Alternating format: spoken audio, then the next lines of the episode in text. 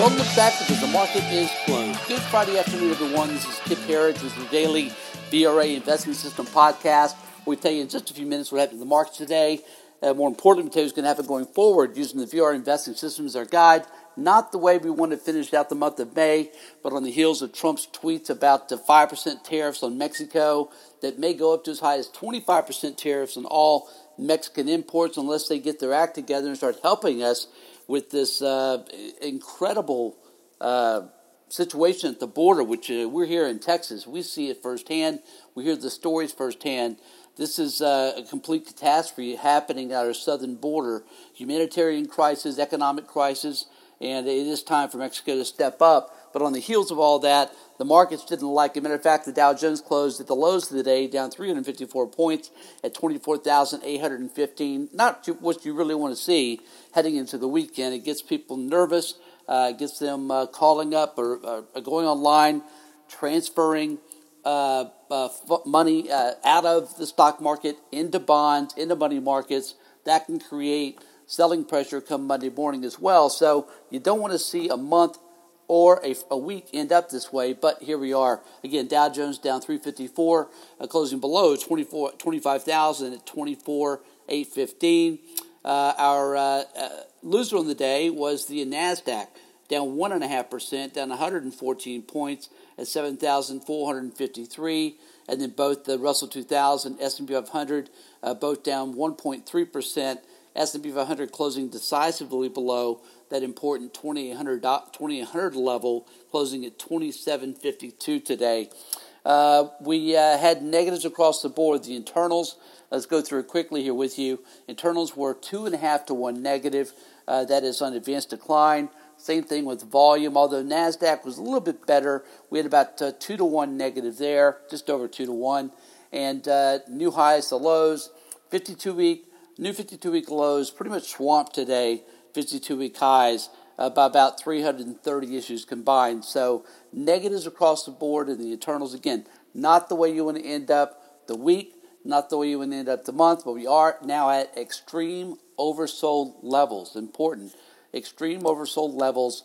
And also importantly, we uh, happened to I just pull up the charts just before this uh, podcast. Both the S&P 500 and the Nasdaq using the uh, SPY which is the ETF, and QQQ, which is the NASDAQ 100 ETF, both closed exactly at their 200 day moving averages. So uh, th- that has held there.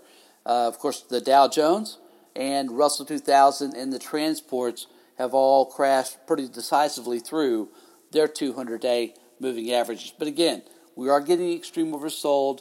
Typically, this uh, a May like this is reversed in June. Uh, and that's that is what we believe is going to happen here. Of our 11 S&P 500 sectors today, nine of 11 closed lower on the day. Uh, on the downside, led by communications and energy, both down 1.8 to 2 percent. And our winners of the day were utilities and real estate. Let's talk about our commodities market today. Oil just got crushed again today. Oil down three dollars and thirty cents a barrel at fifty three twenty nine. It's just been a it's been a waterfall decline. Again, concerns of a slowing economy, a slowing global economy, not at all being helped by what we're seeing in uh, uh, interest rates. The ten year note today closed at two point one four percent. Uh, that's down 3.8% on a yield basis. That's a big one day move. Again, it's telling you, first of all, if we back up a little bit, Trump was right last year. The Federal Reserve had no business raising rates, what turned out to be nine straight times.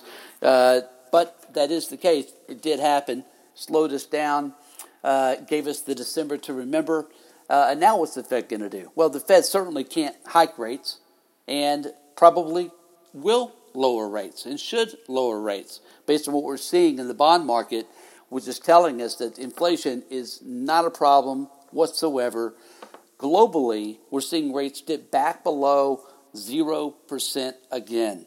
Uh, negative interest rates again. When that's the case, and you can get a in a, in a 10 year U.S. yield, you can get 2.1%. Uh, where are you going to put your money?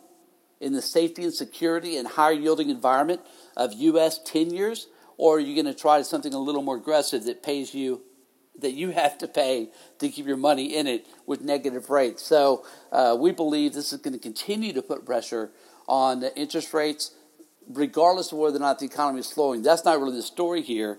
The, pre- the, the story is that globally rates are plummeting. So why would ours go higher? And yes, the Fed should cut that should not have raised nine times to begin with. Uh, gold today up a big $18 an ounce, closing back above that important $1,300 an ounce level, 1310. We remain bullish on gold and silver, long both of those with our mining positions as well. And uh, again, up $18 an ounce. That's a 1.4% move higher in gold today. Silver up a half a percent, more of an industrial metal, of course, up seven cents at 1456. And then again, our other big mover today, if you've been following the cryptocurrency markets, Bitcoin. Uh, it's uh, it's been the best risk on, risk off uh, signal that we've had, and uh, it it's giving it again now. Uh, Bitcoin up 175 dollars today, closing at 8,454. Uh, we've seen it now for about two and a half years. Risk on, risk off. If Bitcoin's going higher, if it's above its 200 day moving average and going higher, as it is now, it's a risk on signal. If it's lower, below its 200 day and moving lower, it's a risk off signal. It's been, it's been the best individual indicator we've had uh, for risk on, risk off as far as equities are concerned. For again, for two and a half years, that remains bullish uh, as a bullish indicator, something we've been watching and talk about here for quite some time.